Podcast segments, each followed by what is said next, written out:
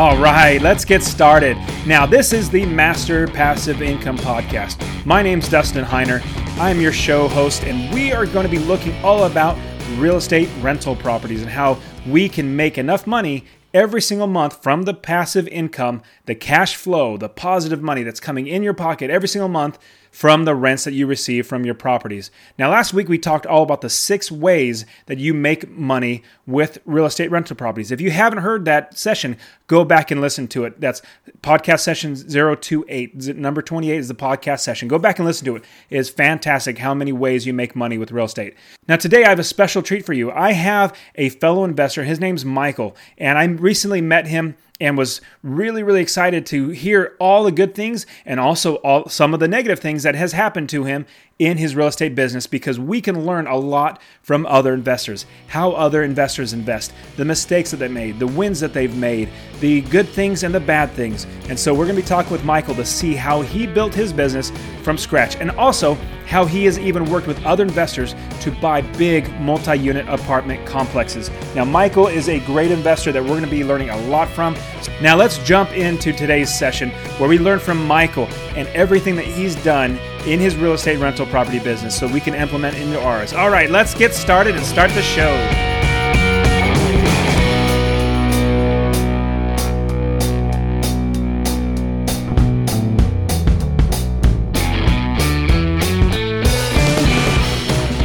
Welcome to the Master Passive Income Podcast, where we talk about all aspects of real estate rental properties with a special focus on making enough money so you can quit your job and live the dream life. And now, here is your host, Dustin Heiner.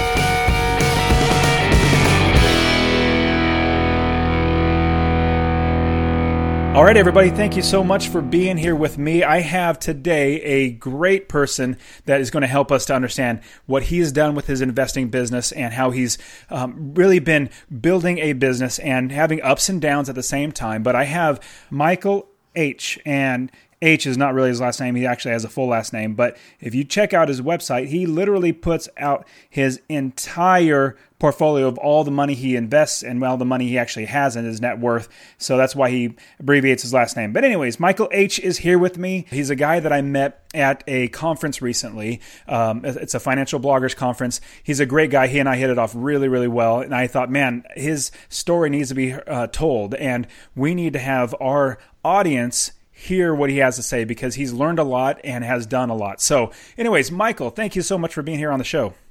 Thanks so much for having me, Dustin. It's my pleasure. Awesome. So, tell me a little bit about before we get into any real estate or business or anything like that. Tell me a little bit about you, you know, wife and kids and what you like to do and all that good stuff. Sure, sure.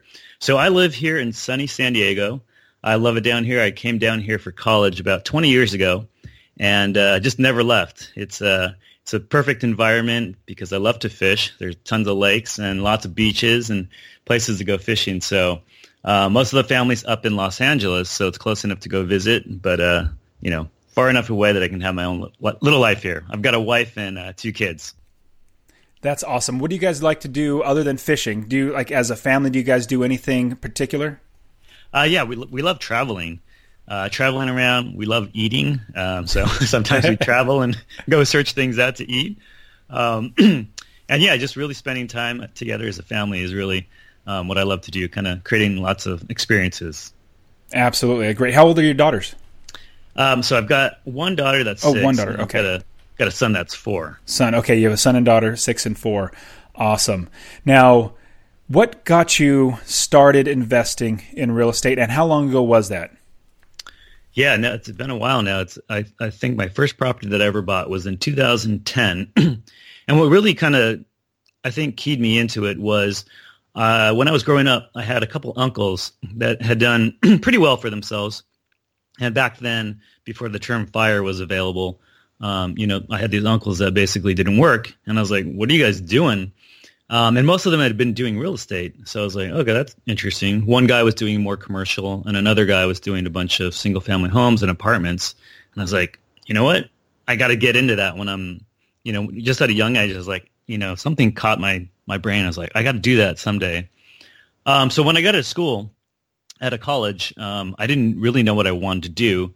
I didn't really feel comfortable at that point pursuing real estate, even though that was definitely one of the greater goals. And so I went into the IT business um, simply because I was a gamer back in uh, college. so used to tear apart computers and whatnot, and that's how I landed in the IT world. And uh, I worked for a company for about a year and a half or so, and this is right before the dot com, I guess, crash happened. And so 9/11 hit, and the company that I was working for basically imploded. And fortunately for me, um, during that chaos, an opportunity arose where you know I was like, I think it was about the sixth round of layoffs, and I was like, do I really want to stick around and see what happens? And I was like, no thanks. So I actually told a couple other guys, I said, hey, why don't we just leave and do our own thing? And uh, they were willing. We were pretty young at the time. I was in my young 20s, and we started our own IT support company. Um, so yeah, that's kind of how it happened. We basically ran that for a good 10 years before selling the business. And along the way, I was saving money and also investing slowly in real estate. And that's kind of how I got my start. I just wanted to be able to diversify some of those income streams along the way. That's brilliant. Good for you. And uh, really quickly, what was it like selling a business, selling a, a decent sized business, especially a technology business? Is there any le- lessons learned or anything we could you could share with us? Uh, yeah, I mean it's it's like anything else. It's actually similar to real estate in some regards. You know, basically the business is worth whatever someone's willing to pay for it. Um, in that regard, so there's there's a lot of different strategies I think in terms of how you can go out and sell a business. We had actually come into a couple of unsolicited offers initially, and then from there I basically went out and I marketed the business and got a couple more that I basically um, found, and then you kind of play them off of each other and, and, create a little bit of a bidding war. So again, not too unfamiliar, you know, unsimilar to real estate. In, you know, if you're selling a property, you can create that demand. Sometimes, obviously, depends on the market conditions. I love it. That's fantastic. Good for you.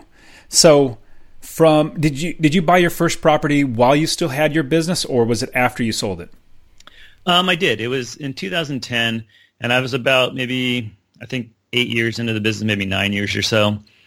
And I'd really wanted to actually purchase my first real estate income property probably back in 2005 was when I really started getting interested in it. Um, but at that time, the market was going kind of crazy. We were in really, we were in a decent bull run at that time. And the property values um, were pretty high and the rents were, you know, not necessarily keeping up with the property values relative to, you know, making a cash flow deal. And so you know, there was a ton of people that were just getting in. They were speculating. I was pretty new at the time. I didn't really quite understand everything, but I, I definitely understood the numbers. Um, and I was like, well, this is not really penciling out. So I waited probably a good, well, it was four or five years before I actually pulled the trigger um, and watched basically the market crash in 08 and everything topple down. And so finally in 2010, um, I was like, I got to get in. That's a great time to get in. Yeah, 2010 was one of the best times in recent memory to get into real estate. So good job with that. Thanks, thanks. Yeah, and, and part of that, you know, was a little bit of, no, I don't know if it was necessarily luck, but it was, you know, definitely just kind of watching things. But at the time, you know, things are crashing around you. Everyone's like saying, oh, you know, don't invest in property. And you just kind of have to not listen to the noise and trust the numbers. Absolutely, completely, completely agree. And I like the way Warren Buffett likes to say. I think it's something attributed to him, but basically, you want to buy when there's blood in the streets. You know, you want to buy when people are selling and sell when people are buying. And in 2010, I bought uh, I bought a property and it appreciated like hundred thousand dollars. I think I bought it for like two hundred, and it appreciated up to like three twenty. And I finally sold the property. It was it was fantastic. So um, definitely, when people are selling, uh, you want to be buying. When people are buying, you want to be selling. So good, good for you. Now, when you bought your first property, um, where was it? How can you tell me the, the details of like how much you bought it for, and and you know how that played out, and just tell us about that first property. Absolutely. So I live in San Diego, as I mentioned, and initially I started looking for properties around the general area of San Diego. And what I found quickly was that none of the properties really cash flowed. A lot of people were out there trying to invest in appreciation, um, but I was really after cash flow deals because I didn't want to basically gamble with my money. So I started looking in other areas across the United States. I looked in actually where you're at in Phoenix. I looked in Las Vegas. I looked in uh, Texas. I looked in, I think it was in Dallas and Austin. I looked in Oklahoma City and Florida and a couple other places. And I actually flew out to a number of these different places just to kind of get a feel for the area. And they were all actually really pretty decent areas at the time. Um, but ultimately, I landed in Las Vegas, and the reason why was because it's pretty close, relatively speaking. I could take a quick flight over. There's tons of flights. It's it's pretty cheap. Not that you know I go out there to look at the properties anymore, but it was close enough where I could drive out if I needed to, if I could fly out, and it was somewhere that I kind of was familiar with already to a certain extent. So that's how fine, I ended up looking at that. that you were, yeah, you were so you were fine with um, the idea of having a property manager then. Oh, absolutely, and that was definitely something that I wanted. Um, I think from the get go because I realized after running the business, you kind of figure out that at a certain point, if you want to scale, that you need a team behind you. And I think real estate's the same exact kind of concepts um, in the sense of building a team and being able to scale it. And I was not interested in basically managing, you know, any of the properties. I had done some property management basically back in college. Um, my dad basically ran a portfolio for some family run properties before, and I kind of got yanked into that at some point um, when my dad had a stroke, and I was like, "Oh my gosh, I don't want to ever do this like myself." so I'm going to make sure there's enough margin built in so I can hire someone to do it. Absolutely. I completely, wholeheartedly, I hate managing properties. I love having property managers. I love paying them, and I hate paying anybody, but I love paying them and my accountants. I love paying those two, those two people because they, they make my life so much easier. So how much did you, well, first, how did you find it? And two, how much did you buy it for and what were the rents? And, you know, tell us, talk us about the numbers and how you found it too. Sure, sure. So um, there was one area in the southwest area of Las Vegas. Uh, Las Vegas kind of set up in a little bit of a grid. So in the areas, I think the Southwest at the time was kind of like one of the more active um, neighborhoods kind of being built out. And uh, so there's a lot of lot of new development going in. I didn't really want to buy a fixer upper at that point.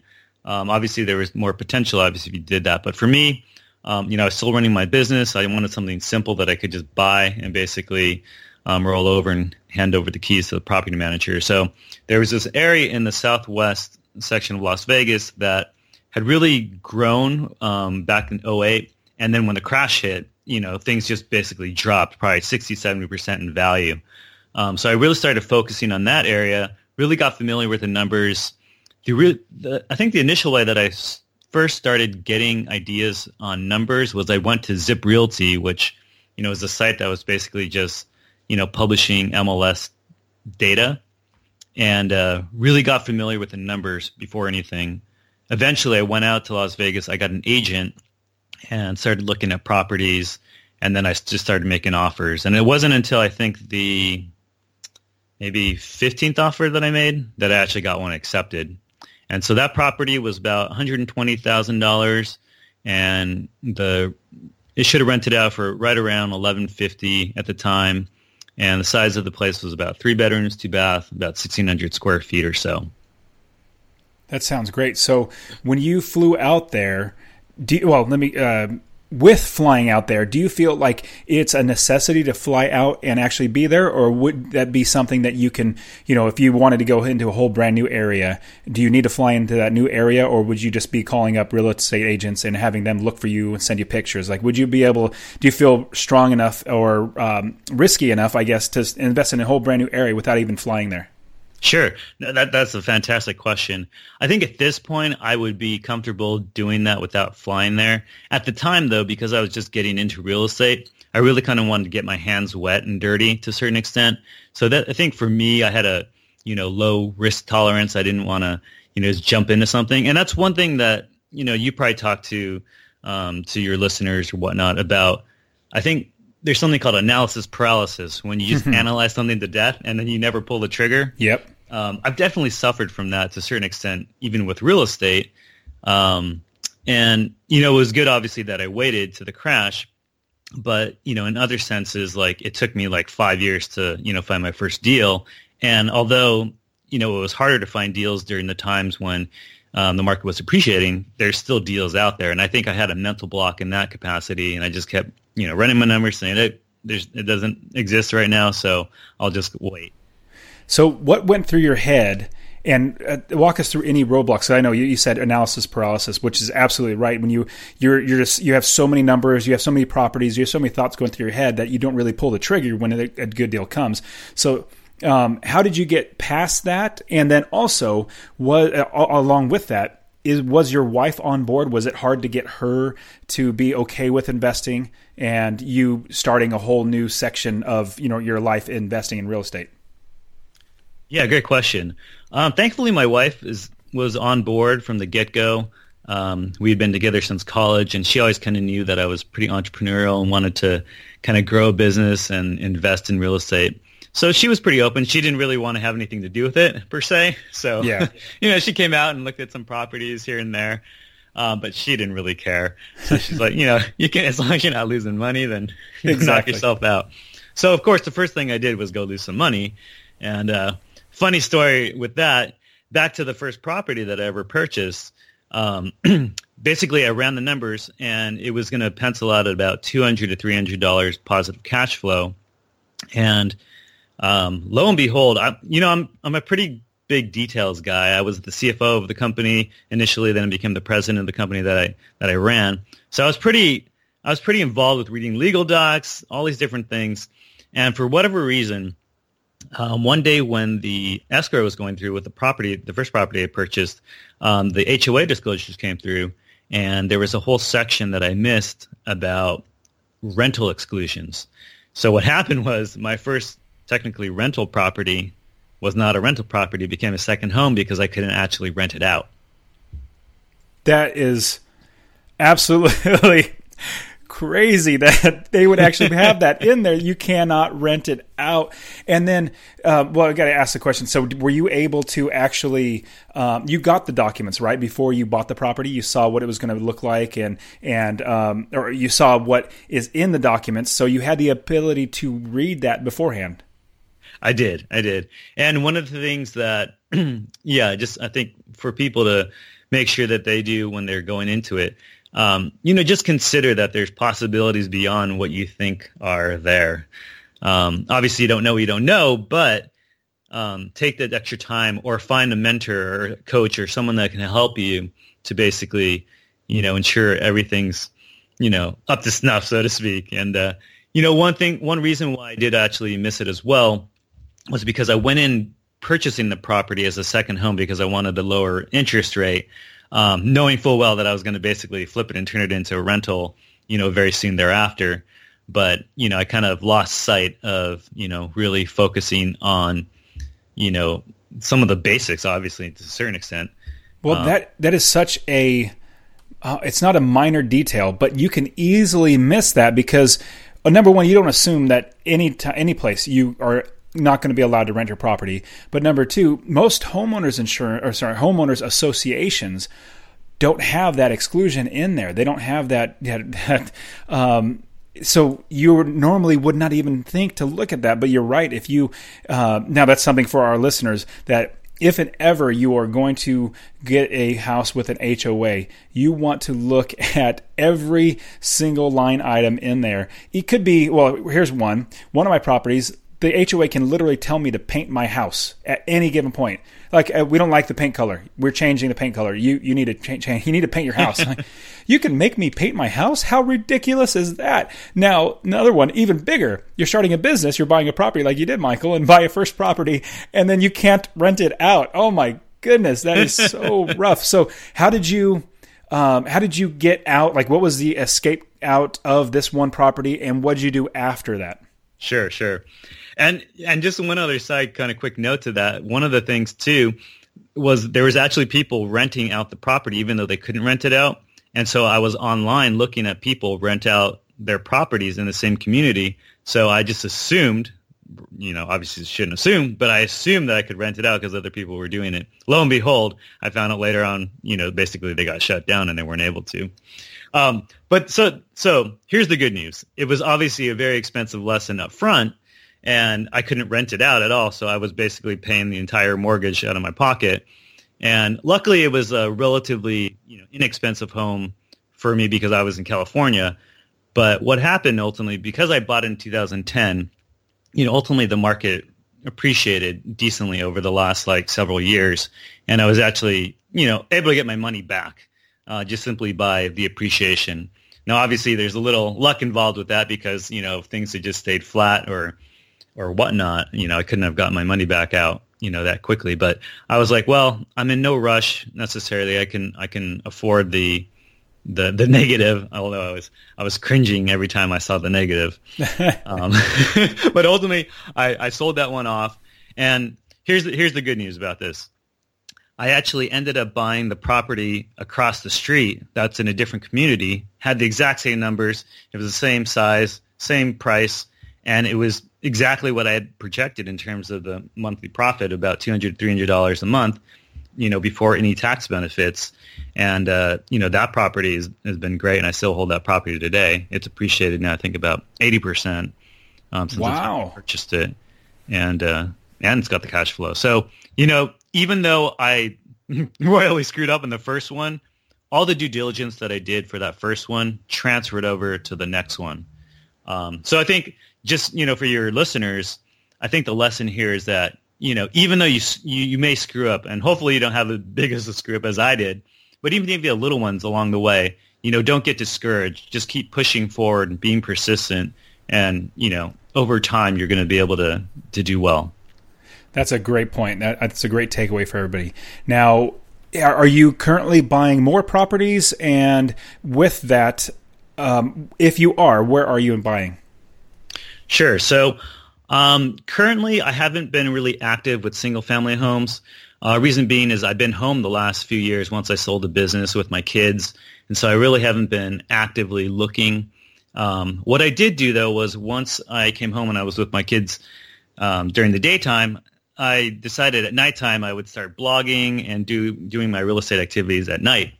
So I'd go on late at night and I'd look at you know different deals that are available and I started stumbling upon crowdfunding real estate investing, which is you know basically a way for people to pool their money and purchase a property or you know a portfolio of properties so that you can basically get small fractional ownerships in a deal. And so I started doing some crowdfunding through a company called Realty Shares. And so basically I was I think I did about 10 or so and the ones that I really liked, this was maybe like three or four years ago, is they would go into a really high net worth type of, like I think it was like Beverly Hills and Brentwood in California. And those are like really expensive areas, but they would find these homes that were like really old, maybe like 50, 60 years old. They would knock down this old house and throw up some, you know, crazy mansion. And they were selling it at like, you know, crazy appreciating prices because the markets were going off at that time. Um, so I was getting pretty good returns and IRRs of about 18% or so. Um, That's great. Those, yeah, and, and those deals were, were fantastic at the time. They've since um, dried up at this point. And so now at this point, I've been pretty, you know, sitting on the sidelines to a certain extent, watching the, the markets go up. Um, I have invested in some syndications. Last year I invested in some apartments in San Antonio, Texas. Um, there was about 180 units that um, that I that I invested in with some other people, and but that's pretty much yeah all I've done recently. Got it. Now, the, the things like you talked about, the realty shares, you do get the upside of either interest or, you know, the appreciation on things, but you don't get the other benefits that you do get when you actually own the property. Now, um, the when you're pulling your money together, you actually buy bigger deals and better deals, like you said with syndication. So, for all the listeners, syndication is uh, another ball of wax when it comes to real estate investing. That's when you have an active investor that is the one managing the properties, running the properties, finding the deals, getting everything, running it day to day, and all that sort of stuff. And then you have passive investors like Michael here that would give the money to a company. Like basically start a company with maybe five, ten, or however many investors together. You pull all your money together. So the active investor runs the business and the passive investors are part owners of the business and they get shares or not shares, but like they get if there's any cash distributions once a quarter or something like that, but they also get all the upside, all the benefits of owning a property, as opposed to like realty shares. You really only get you know make one money one way. Um, so I think syndication is a great way to go. I personally don't invest in realty shares, or there's a couple other ones out there because it, for me, I find that I have the time and I am I love buying properties myself. Now for other investors, realty shares or the other ones are really really good ways to invest, and so so um, now, when it comes to your syndication, let's talk a little bit about that. If you have um, any idea of like the numbers, you said that it was, I think, um, in San Antonio. Can you tell us a little bit about your syndication and how that process went? Cool. So, yeah, with the syndication, basically, I put in about thirty grand or so, and you know, it gave me a fractional ownership of the property, so I get the K one at the end of the year. I get all the tax benefits from there. Um, and they pay me basically a preferred share of, I believe it's about 7%. So once once a time, let's say quarterly, basically I get a 7% uh, return on my money that I put in. And then basically the idea is to hold the property for five years.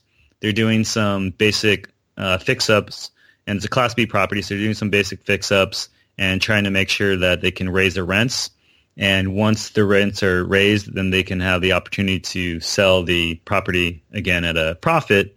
And at that point, I would get a profit share as well. Um, so it's a you know it's a decent return on investment. It may not be as lucrative if I'm owning the property myself, but in terms of a, a passive type of investment, it it does pretty well, I think. That's awesome. I got a couple questions for you that would help the, the listeners out. So when you say preferred um, shares of the company. What does preferred share mean as opposed to non-preferred? Sure. So when they say preferred, essentially what happens with the syndication is they'll pay the preferred shares first, meaning that when they collect all the rent coming in and they obviously pay the expenses, they have a net profit at the end that they can use to basically pay the investors. So they'll pay the preferred investors first and then they'll pay the other group. And sometimes the other group could be the operator itself uh, the manager of the syndication. And the reason why that's important is that if you are the investor that's passive, you don't want any conflict of interest of the operator that's in there with you. Um, so that's the kind of way of expressing, hey, we value your money that you're bringing in, and we're going to make sure that you get paid out first.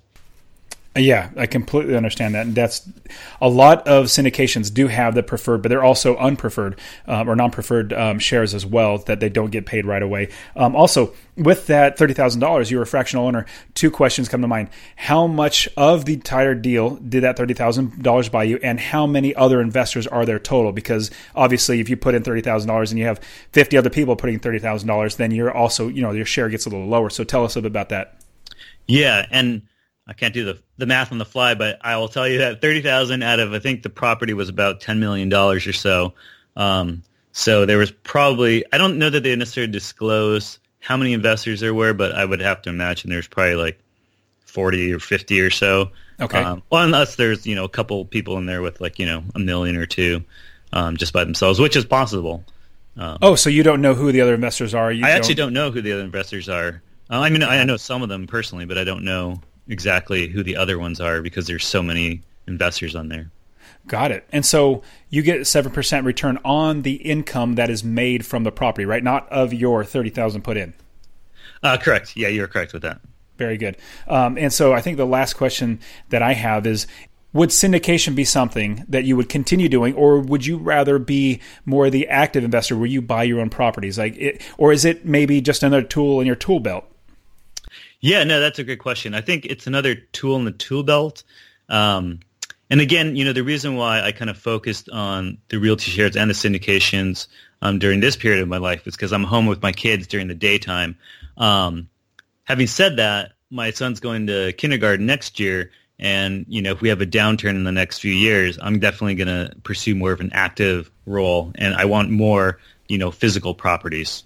And you know, it's something that's pretty I think conservative in terms of the money that you put in. It's pretty safe in, in, some regards. But again, like you were saying, there's only kind of a limited kind of appreciation upside. Um, I really admire kind of what you've done, Dustin, and you know, really acquiring you know your 30 some properties and owning them, you know, free and clear. If if if I were to kind of go back and if I had the time, obviously I, I did some of these more passive investments because I didn't have the time.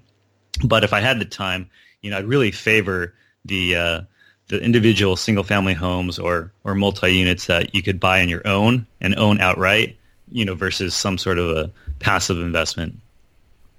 Great. Good deal. So, what is the what is your favorite thing about real, real estate rental properties? Like, what do you love about them, and and what are you encouraged by when you buy them? Um, you know, the best thing about real estate is that you know it can take a lot of time up front um, to find the right deal, but when you find the deal, you typically know when it's a deal, um, and you kind of make your money up front in that sense. And that if you buy it properly, it'll pay you for life and then you can just basically write it out through different cycles and you can hold on to it indefinitely or you can sell it at the peak of a market which you had mentioned that you'd done with some of your properties um, and so i just really love that that ability to kind of preload the investment so to speak and not kind of just wait for the cycles of you know like the real estate market and that's not to say i'm not you know i'm invested in those markets as well but they're just a little bit more passive and you have to kind of go with the ebbs and flows. With real estate, though, you can actually make a difference. You can actually improve the property. Um, you can get very creative with financing. You can do so many different types of things um, to make money. And I, and I love that kind of creativity that comes along with real estate. Yeah. So a lot of our our listeners, a lot of my students that I coach, they are usually more often than not concerned about financing how to get financing how to make sure you have money for you know your first property or your 10th property so how did you buy your first property was it from you know you sold your business you had some cash or did you get um, take out a mortgage on them and and how did you go about building your business sure. So the first couple um, was just traditional financing. I was still you know working for the business so i still had a w2 from the business um, that i owned. And you know, basically I applied for, um, you know, traditional financing through different, you know, I think it was like Bank of America and Wells Fargo. And, you know, initially when you do your first deal, you don't really necessarily have any history of, you know, real estate investing. They, they kind of want to make sure that you're going to be okay. And so they might ask for, you know, a few different things, make sure that you're, you know, financially sound for the first one. But after that, then you can start showing them the numbers um, for the property that you're buying, and then use some of that to basically offset um, some of the risk. And so I never got beyond, you know, the traditional, but you know, if if I got beyond some of the traditional limitations, I know that there's a lot of ways that you can, you know, pick up money from um, hard money lenders and and whatnot. Um, you know, if you had to get money immediately, and I think that's one thing, even for myself in the beginning, I didn't realize was that there's there's tons of money out there from people like you, from people like um, me that you know are looking for deals. Um, you know, if we see a good deal and someone's willing to basically partner with you, I mean, we're going to give them money all day long. Absolutely. And you, you hit the nail on the head too with because um, I've had some people ask me, um, you know, hey, would you be able to give me money? I found I found a or I'm looking for a deal. Would you be able to loan me money so that you be the investor and I be the active person? Well, number one, I'm the one that usually like that's my job. I, I love buying properties. That's something I do. But number two, I ask the question, so how many deals do you have? Like, how have you ever ran a property? Like, what's your experience with running businesses? Like, oh, well, I don't have any. Like, it's really hard. And I'll, I'll I try to give them a little food for thought that um, me, as being an investor, knowing the business, I definitely am, am concerned about giving my money to somebody that has never done it before. And especially some and I, even though I know the business so if I need to step in I absolutely could. But think about somebody else. Like if you go to you know your uncle who has a little bit of money and you say hey I'd like to do this and he doesn't know about investing and he now knows that you don't know about investing and he's going to be really it's going to be hard for him to want to give you money or some some um, you know a friend or acquaintance. So building up that experience and my opinion, buying a single family home um, on your own and and starting that experience from the beginning, you really build up credibility on yourself. So once you have two or three, four properties, then you can say, yes, I've managed properties, I've managed property managers, I've bought properties, I've I know how to run the business, I know how to run the numbers, and then it's easier to get other financing from people that are investors like like Michael or myself. But you also are, are absolutely right. There's plenty of money out there. It could be many different ways of either getting seller financing, using FHA loan, using hard money lenders, using blanket loans. There, there's so many different ways to get financing that you know a lot of people get hung up like, well, I don't have the money to buy a property. You know, it it makes money or sorry, it takes money to make money. And I said, well, I disagree because you can actually do it in many different ways. You just need to know what's out there in order to get started and actually get the ball rolling. So um, I'm right there with you, Michael. So looking back now obviously you have that big um, flaw in buying that first property you know not seeing that you could not rent the property. That's a huge lesson learned. Do you have any other lessons that you've learned throughout this process that you can share with the listeners?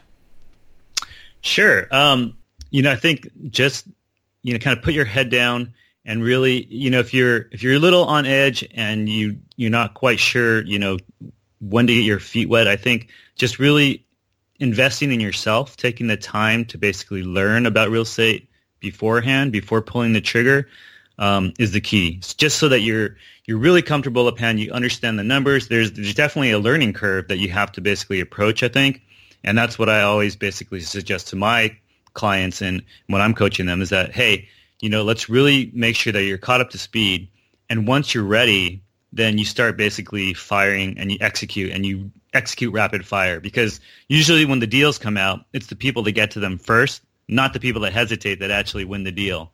Um, so really kind of conditioning your mind, your mindset, like you just had said, um, so that you're ready. And really, I think getting yourself there comes with education. That's that's great. I completely completely agree. So along with the um, education, um, that, that thinking, you've also, you personally have now experience, firsthand experience. And hypothetically, if you were to start over again from scratch, like literally everything was taken from you for some fluke reasons, from some horrible reason, and you had, you know, a thousand or two thousand dollars to your name and no properties, but you have experience, you have, you know how to build a business, you know what to do and, and what to look for what would you do? Like, what are the steps that you would do and follow through in order to get on your feet and actually start building a rental property business? Sure. Um, you know, if that happened to me, you know, I, the great thing is that you don't lose the knowledge. And so I think for myself, I'd probably do some freelance IT work just to get some of that cash flow back in my pocket, just to stabilize myself, keep my family, you know, sane. And, uh, you know, once I start saving and I would diligently save along the, you know, once I'm kind of rebuilding that, that capital, um, I'd be watching the real estate markets and, and you know, there's no question. Obviously, we're going to have another dip at some point. Who knows exactly when that'll be? Um, but just watching the cycles and being able to strike, you know, when when the fire's hot, and um, it's going to happen. It's just you know, real estate, like all other markets, to come in cycles. So if you're prepared, once those once those come, I mean, you can make a killing and just kind of you know build it back from there. That's that's great. And so you touched on something that a lot of uh, my students I have to really encourage them in and, and build into their their budget or making sure that they're they're doing this is saving because a lot of people think and watch, um, you know, the HGTV type shows or you know the flip housing, uh, flip this house type of um, TV show where they see, oh man, you know, they just bought a house. Well, how did they buy a house? You know, like like that's the first thought. You know, I can make a ton of money um, flipping a house. Well, there's a lot before that that you need to get in order, and a big one is actually having money. And I'll tell you, it's so much easier. Like it's it's night and day easier to buy a house with cash than it is to get financing or finding hard money lending or anything like that. So if you have cash, it's so much easier to buy a property. Now, if you're going to buy a $100,000 house and you have a $100,000 put down, that's the easiest. You literally say, you know, here's the money. Or I'm going to pay cash. Let's drop the. You can make money by dropping the price. Say I'm going to give you cash at ninety thousand dollars, so you're going to make save ten thousand dollars because you have cash because it's more valuable than a mortgage. But if you get a mortgage, you know you have a lot more hoops to jump through. You have appraisals you got to go through. You have to go through the bank and underwriting, and as well as you're going to be paying a higher dollar amount because a mortgage is not as nice uh, looking as cash. So when you're looking at um, saving your money, you're really looking at investing in your future so that you can buy more properties so for me, I saved for like every day for I want to say it was like six or seven years. Like I I sacrificed and scrimped and saved and did everything I could to not spend money needlessly you know, on things that I needed, I definitely spent. But on the things that I didn't need to spend, I saved that money because every dollar that went out that wasn't for, um, you know, a necessity for a family, I thought, man, that sh- that could go to a rental property. You know, you know, if we're going to go on a thousand dollar trip, man, that's a thousand dollars I could spend on a rental property. I got to wait, and so I had I waited until I got to the very end of my my life in in building my business up, um, not end of my life, but end of building the business up to where now I am absolutely able to live however I want because I sacrificed for um, you know six, seven, eight years, so that now because of all that saving, because of all that sacrificing, I now can live the life I want, and travel just like you, and and you know not have a job and, and live a terrific life. So you're absolutely right on. So I want to encourage everybody listening that you need to be saving. Don't think that um, you can do this business without saving. It can. You absolutely can. It's just much harder. It's a lot more work. And if you save your money and you have money to invest, you're going to do so much better and build your business much faster. Yeah, no, I love like exactly what you said, Dustin. Um, you know, having that money, and one thing that that I think I tell people a lot of times is that the trick to doing this is to, as you're growing your career, um, you're going to be getting raises along the way, or maybe you get married and you come into a second income. Um, is to kind of keep your lifestyle, you know, basically stagnant, and you may, you know, you might you might increase it a little bit, but you don't have to basically increase it proportionate to the amount of money that you're making. And the good thing about that is you don't necessarily feel a sense of loss, um, and you can actually still feel a sense of, you know, increased value, or you know, you can have newer, nicer things it's just you don't want to keep it proportional to the amount of money that you're basically bringing in. And if you're doing that, you're able to sock away, you know, 30, 40% without even blinking an eye. And if you automate that, I mean, it, it's it's weird, but it it just basically works out, and you never even miss it.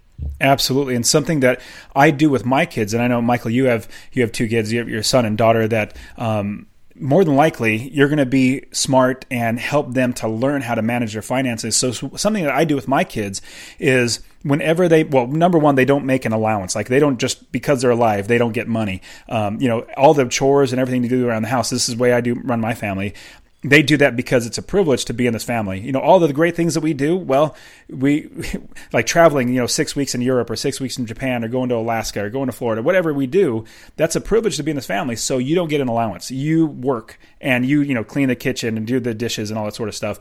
So number one, they don't get an allowance. But number two, we homeschool our kids and we actually have workbooks that they go through throughout the entire semester like six or seven different ones from each different type of um, uh, subject they're learning. And when they finish that book, they make money. Like I pay them ten dollars. Like they're earning. That's their job. Is they earn money that way.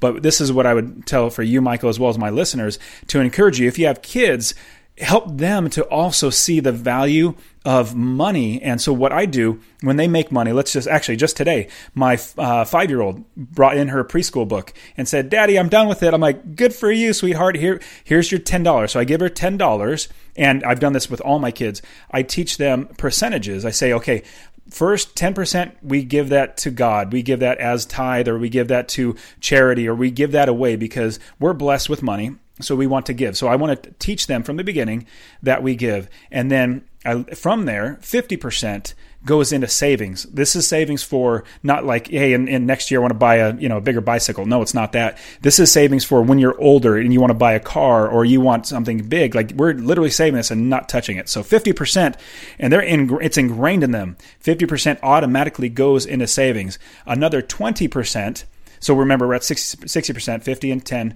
so 60%. 20 more percent goes to the family to pay for food, electricity, the mortgage, you know, whatever it might be. It, it goes, and it just, it's, we don't need the money, uh, obviously, but it helps them to realize, hey, life is not free. We're also working together as a family. So 20% goes to the family, and the last 20% of all money they get, they could spend however they want. And if they want to put in savings, they can. If they want to give it to God, they can, which has been, been a blessing. My kids have actually, you know, they've taken the rest. You know, I just want to give it to God because uh, that's just fantastic. Or I want to put it in savings, or I want to give it to mommy.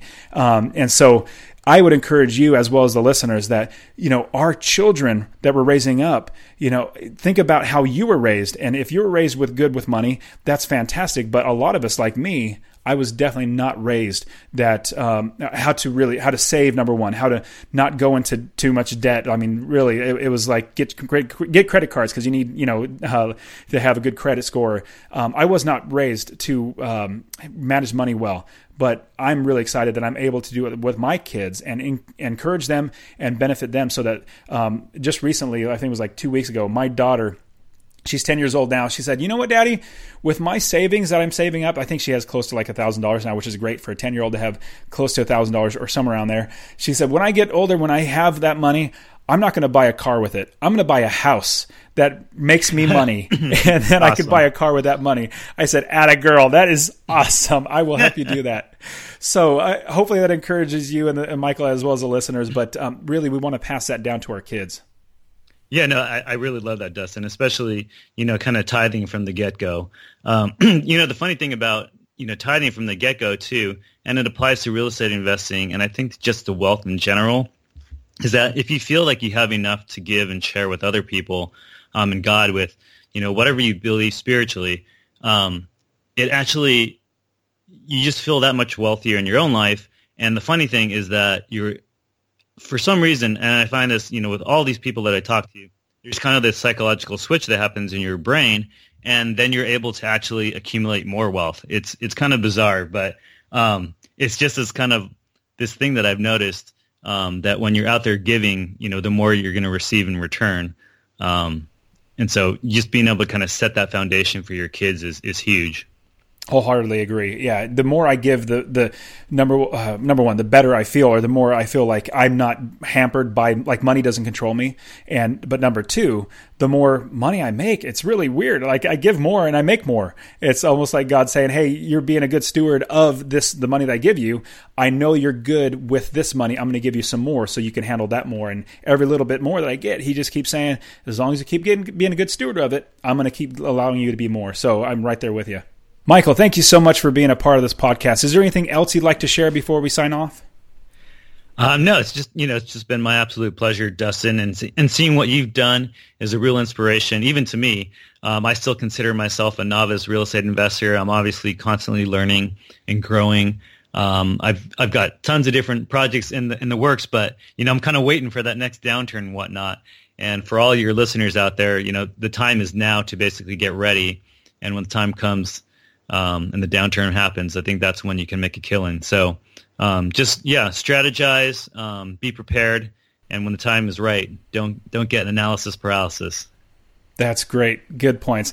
All right, Michael. So, how can people reach you and um, you know see what you're doing and what you're working on? Sure. You can go to my website. It's called financiallyalert.com. And what I talk about there is typically about financial independence, um, retiring early, and if, basically, if you're if you're interested in finding another path than the traditional nine to five, um, you know that's kind of the site for you. I talk about you know different strategies of creating income. Um, I also have an FBA business and do some coaching and other streams of income. So real estate's definitely an important part of it, but it's not you know the whole piece. So if you're interested in diversifying your your streams of income, um, yeah, come by and say hello. That's awesome. And I've checked out your site and I'm super amazed. Now, everybody's going to want to check this out. You actually post your, uh, is it your bank account or your stock account? But you, you literally post how much money you have. It's inside your accounts and how much you're working with, how much you're investing, correct? I pretty much put out, yeah, my entire cash flow for the, for the month and then as well as the net worth. So I kind of break it out in terms of allocation, how much is in properties, how much is in, um, you know, the markets, equity markets and bonds and things of that nature. Um, so yeah, it's it's an open book, and the reason why I did that is because I realized, you know, 20 years ago when I was, you know, younger, I really wanted to kind of see the details. I wanted to see the money.